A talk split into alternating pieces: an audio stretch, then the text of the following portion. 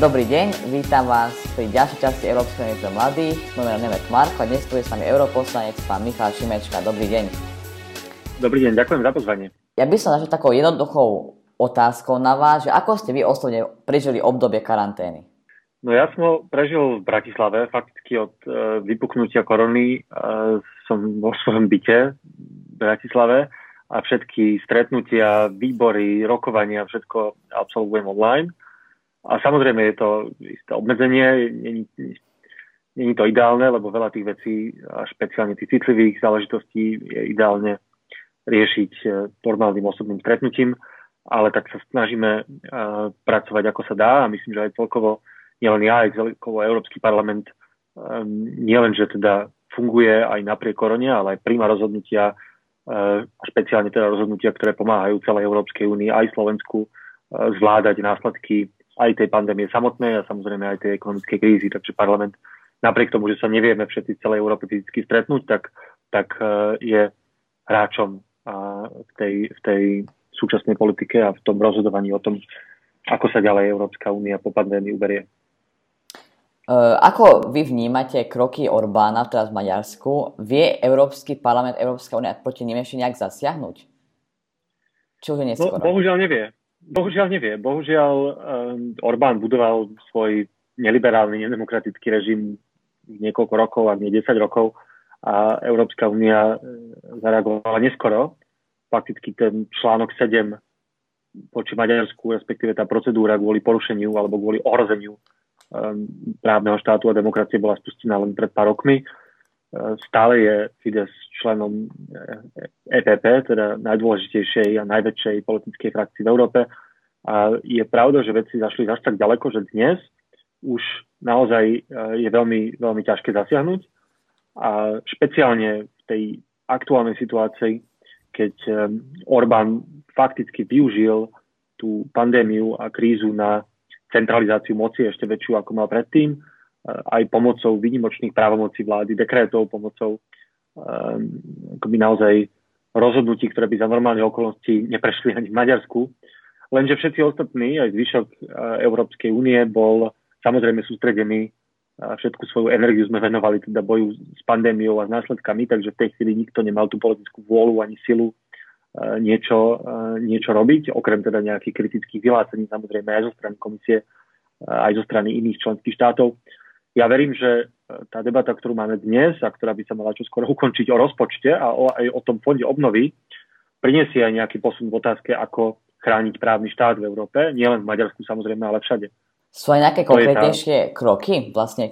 Ako... Áno, a presne tak, že, že, že zdá sa, že jedným z potenciálne najsilnejších nástrojov, ako chrániť základné hodnoty Európskej únie, vrátane právneho štátu, demokracie a ľudských práv sú jednoducho peniaze a podmieniť čerpanie eurofondov, čerpanie európskej pomoci dodržiavaním týchto základných princípov je podľa mňa jeden z tých, jeden z tých nástrojov, ktorý by sme mali využiť, lebo, e, lebo zdá sa, že všetky ostatné zlyhávajú, lebo aj v Maďarsku, aj v Polsku tí uh, vládni politici jednoducho uh, robia, čo robia, bez ohľadu na to, že čo povie Európska únia. Takže podľa mňa musíme pristúpiť k týmto krokom, tým ďalším.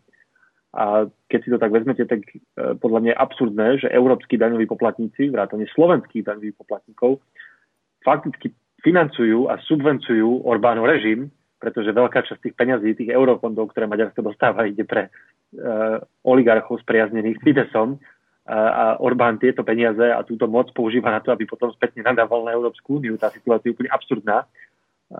Aj, aj dokonca aj v tej poslednom, tom najväčšom doteraz balíku pomoci okamžitej, ktorú aj Európsky parlament schválil, um, to bolo tých 37 miliárd na pomoc zdravotníckým systémom, tak z nej uh, z tohto balíku dostalo Maďarsko viac než Polsko, uh, teda pardon, viac než Taliansko.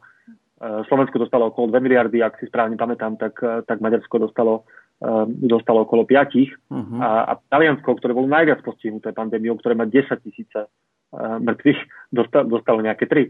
Čo znamená, to, to už naozaj aj pre európskych daňových poplatníkov a špeciálne z tých bohatších štátov je už neúnosná situácia. Tak ja si myslím, že tá kondicionalita, tomu, čo sa hovorí, teda podmienenosť čerpania fondov dodržiavaním uh, princípov právneho štátu je... Takže je tak jednoducho povedané s dobraním eurofondy, ak nebudú dodržené tie pravidlá.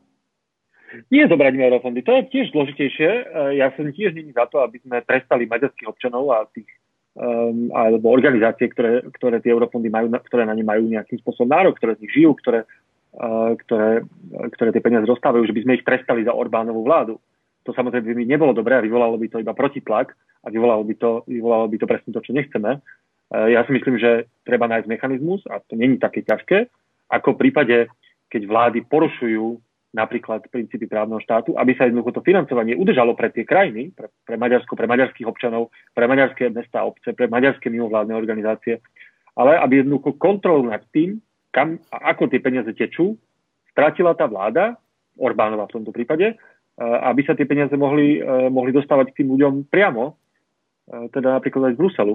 Že aby sme jednoducho z toho vynechali tú vládu, ktorá podľa môjho názoru špeciálne v prípade Orbána je skorumpovaná blízka oligarchom a, a, je nedemokratická. V Facebooku sa šíria rôzne informácie, že Európska únia nepomáhala, alebo minimálne pomáhala Euró- e, Slovensku, ale pomáhalo najviac Rusko a Čína. Odkiaľ sa vybijú tieto nápady, tieto idei?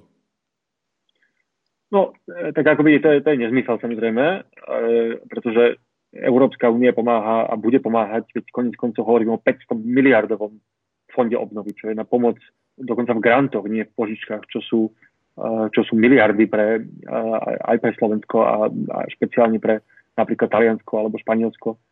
A to sa nedá porovnať s niekoľkými lietadlami s pomocou, aj keď, aj keď to bolo v čase, bolo to možno aj potrebné a dôležité, ale to sa nedá porovnať s niekoľkými uh, lietadlami, ktoré, uh, s pomocou, ktoré sem prileteli z Číny.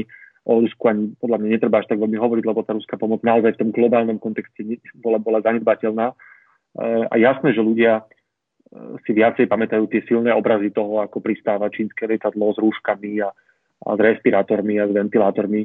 A je pravda, že v tej chvíli Európska únia jednoducho nemala tie kapacity, tie právomoci a ani ten materiál, a, a pretože jednoducho Európska únia nemá tieto právomoci v oblasti zdravotníctva a vtedy tá pomoc bola, bola, bola potrebná z Číny. Nebola to pomoc, bolo to veľmi často obchodná transakcia, my sme tie veci kupovali ale to sa nedá porovnať s tým, ako naša ekonomika, naše živobytie teraz po tej pandémii a v tej recesii bude závisieť od, eh, od pomoci Európskej únie a od spolupatričnosti medzi nami všetkými v rámci EÚ. Vy si spomenuli peniaze, teda miliardy, ktoré dostaneme. Skôr si teraz hrnul, že koľko dostane Euro- Slovensko z európskych peňazí? Alebo koľko sme už využili? Uh, áno, je to, je to veľmi ťažké kalkulovať tam, pretože ešte nepoznáme ten presný návrh. Je ten presný návrh toho, aj 7-ročného rozpočtu, aj, aj toho fondu obnovy, ktorý bude naň naviazaný, ktorý teda má podľa toho francúzsko-nemeckého návrhu mať objem 500 miliard. Ten, ale ten konkrétnejší návrh predstaví predsednička Európskej komisie z toho okolností zajtra. My sa rozprávame v útorok a, a zajtra na špeciálnom plenárnom zasadnutí um, sa, to, sa to má konkretizovať, takže to ešte sa ťažko vypočíta z tých úplne úvodných, takých aj neoficiálnych návrhov uh, sa pre Slovensko, tam nedá sa povedať, že aké budú čísla. Pre Slovensko to vychádza celkom dobre, um, akoby neutrálne, že Slovensko e, však máme, mali sme mať niečo z rozpočtu európskeho 7-ročného aj tak, hej, čo sa týka eurofondov, Slovensko je čistým teda, pardon, čistým poberateľom európskych peniazí, to aj zostane. Um, tak bude to samozrejme akože v miliardách, ak nie v desiatkách miliard, to sa teraz ešte nevie presne povedať, skôr si myslím, že v desiatkách možno nie, ale, uh, ale treba povedať, že napriek všetkému, aj keď teraz samozrejme musí viacej peniazy na Španielsk, do Španielska, Talianska, ktoré boli naozaj drasticky postihnuté tú pandémiou, tak aj napriek tomu všetkému sa to Slovensku mimoriadne oplatí. Ne? A budeme z toho získavať. Práve tie také extremistickí post, europoslanci v Bruseli hovorili, že Európsky parlament nepomáha málo a že nie je, nie je koordinovaná pomoc ešte na začiatku. Teda si myslíte, že po kríze e, sa, ob, sa obnoví táto téma? Že aké kompetencie má mať Európsky, Európska únia? Ja by som chcela, aby sa obnovila tá téma, respektíve aby sme konečne začali diskusiu a realistickú diskusiu o tom, že čo vlastne chceme od tej Európskej únie. Že e, v prvých dňoch a týždňoch tej pandémie ľudia boli v šoku z toho, že Európska únia nám sem neposiela lietadla s tón, tónami zdravotníckého materiálu zabalenými v európskej vlajke, a že sú, ne, neexistujú žiadne rýchle záchranné zbory, ktoré teraz vie Európska komisia niekde vyslať do Talianska alebo, alebo na Slovensko alebo kam. A to je presne preto, lebo, lebo čo, čo do, do istej miery nie je prekvapivé, ale, ale málo kto vedel, že Európska únia v tomto, respektíve Európsky parlament alebo komisia, vôbec nemôže podľa zmluv, nemôže fakticky nič nejakým spôsobom konať, že všetká kompetencia v oblasti zdravotníctva stojí na národných štátoch, na ministerstvách zdravotníctva, na, na ústredných krízových štáboch v tomto prípade, lebo zdravotníctvo je jednou z tých, z tých oblastí, kde, kde si to štáty ponechali, lebo to je otázka suverenity.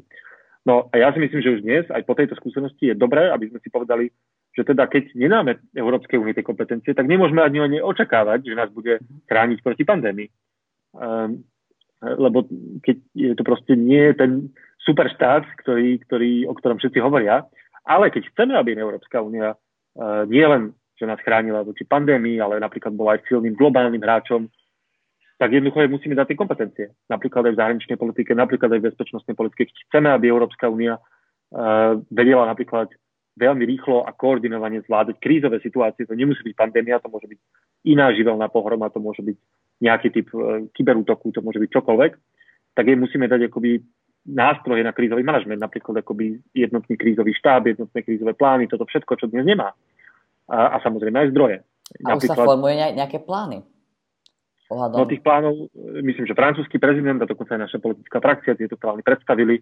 Tým prvým krokom, a to si myslím, že na tom existuje zhoda, je vytvorenie akomsi akých strategických hmotných rezerv Európskej únie, uh. čo je prvý krok, lebo máme strategické hmotné rezervy slovenské, nemecké, rakúske, talianské, španielské, ale vlastne by bolo dobré e, vytvoriť niečo európske presne, aby pri takýchto situáciách sme si vedeli pomôcť. Nejaké zásoby, to sa týka presne liekov, kľúčového zdravotníckého materiálu, ale aj iných vecí, ktoré dnes, a to sme zistili teda bolestne, že Európska únia nevie ani dokonca sama vyrobiť, že e, je závislá na, na, na dovoze antivirotík, liekov, plno, e, plno tohto materiálu z Číny, z Indie. Takže vybudovanie takýchto strategických rezerv je prvý krok. To sa mi zdá, že na tom je zhoda. Na to dokonca pôjdu aj nejaké peniaze z európskeho rozpočtu z toho fondu obnovy. To, že či sa posilnia európske kompetencie v oblasti zdravotníctva, ja si myslím, že občania to očakávajú a že, že potom je dopyt, ale som skeptický, pretože viem, že uh, národné, národné štáty, vlády a špeciálne tie euroskeptické si budú žiarlivo strážiť suverenitu v tejto oblasti a, a trochu sa obávam, že tam nedojde k žiadnemu posunu. Veľká Británia teda vystúpia z Európskej únie koncom januára a do konca roka sa vedú ešte rokovania. Má právo požiadať Veľká Británia o balík peňazí, čo sa týka uh, tejto pandémie? Alebo už nemá? Či má Veľká Británia nárok na peniaze, ano. hoci je už... Uh, Brita- tak Británia má, Veľká Británia je v tejto situácii samozrejme už je mimo Európskej únie, ale, ale formálne, respektíve je, ešte u nej platia všetky dohody a, a legislatíva Európskej únie. E, na peniaze podľa mňa v tomto zmysle z fondu obnovy a z 7 rozpočtu nepôjdu Británie peniaze, ak tomu správne rozumiem. Británia skôr bude musieť ešte platiť svoje záväzky e, podľa teda e, dohody o vystúpení. Čiže tam by som, tam by som neočakával, že Briti ešte, ešte dostanú nejaké, akože môže ísť o nejaké, čo dobiehajú, alebo tak, ale nemyslím si, že pôjde veľké sumy. Skôr teda však ešte nám Brita nedlží v tomto zmysle. Aj prezident Trump aj ostatné štáty vlastne obvinujú Čínu, že koronavírus bol vypustený z laboratórií. Ako môžu tieto tvrdenia vlastne urobiť nejaké následky? Že, a, tak to, to je zložité, lebo samozrejme, že všetci si uvedomujeme, a to nie je len Trump, a v niečom má Trump pravdu, že Svetová zdravotnícká organizácia zlyhala a, a je treba riadne prešetriť to, akým spôsobom čínska vláda pracovala s informáciami, v akom čase o, o, o pandémii. Tam všetky indície naznačujú to, že, že čínska vláda jednoducho veľmi dlho, príliš dlho zatajovala ten skutočný rozsah tej, tej epidémie vo Wuhane, dokonca umlčiavala lekárov, ktorí, ktorí o tom chceli podať svedectvo. Potom blokovala účasť Tajvanu na zhromaždení Svetovej zdravotníckej organizácie, kde uh, Tajvan už v čase mal tie informácie a, a pomohlo by to k skoršiemu, včasnejšej reakcii medzinárodného spoločenstva. Čiže je pravda, že Svetová zdravotnícká organizácia je tak trochu, nechcem povedať, v područí čínskeho vplyvu, ale je veľmi, nevie odolať čínskemu diplomatickému tlaku a, a bohužiaľ sa ukázalo byť to ako, ako relatívne nešťastné a, veľa, a stalo to veľa životov. Na druhej strane, to samozrejme to vyšetrovanie musí prebehnúť tak, ale nemyslím si, že riešením je to, ktoré navrhuje Donald Trump, ktoré ostatní navrhuje vždy, že poďme niečo zbúrať, lebo to nefunguje. Ja si myslím, že riešením je posilniť a reformovať Svetovú zdravotníckú organizáciu presne, aby bola autonomnejšia z očí v oči mocnostiam, ako je Čína.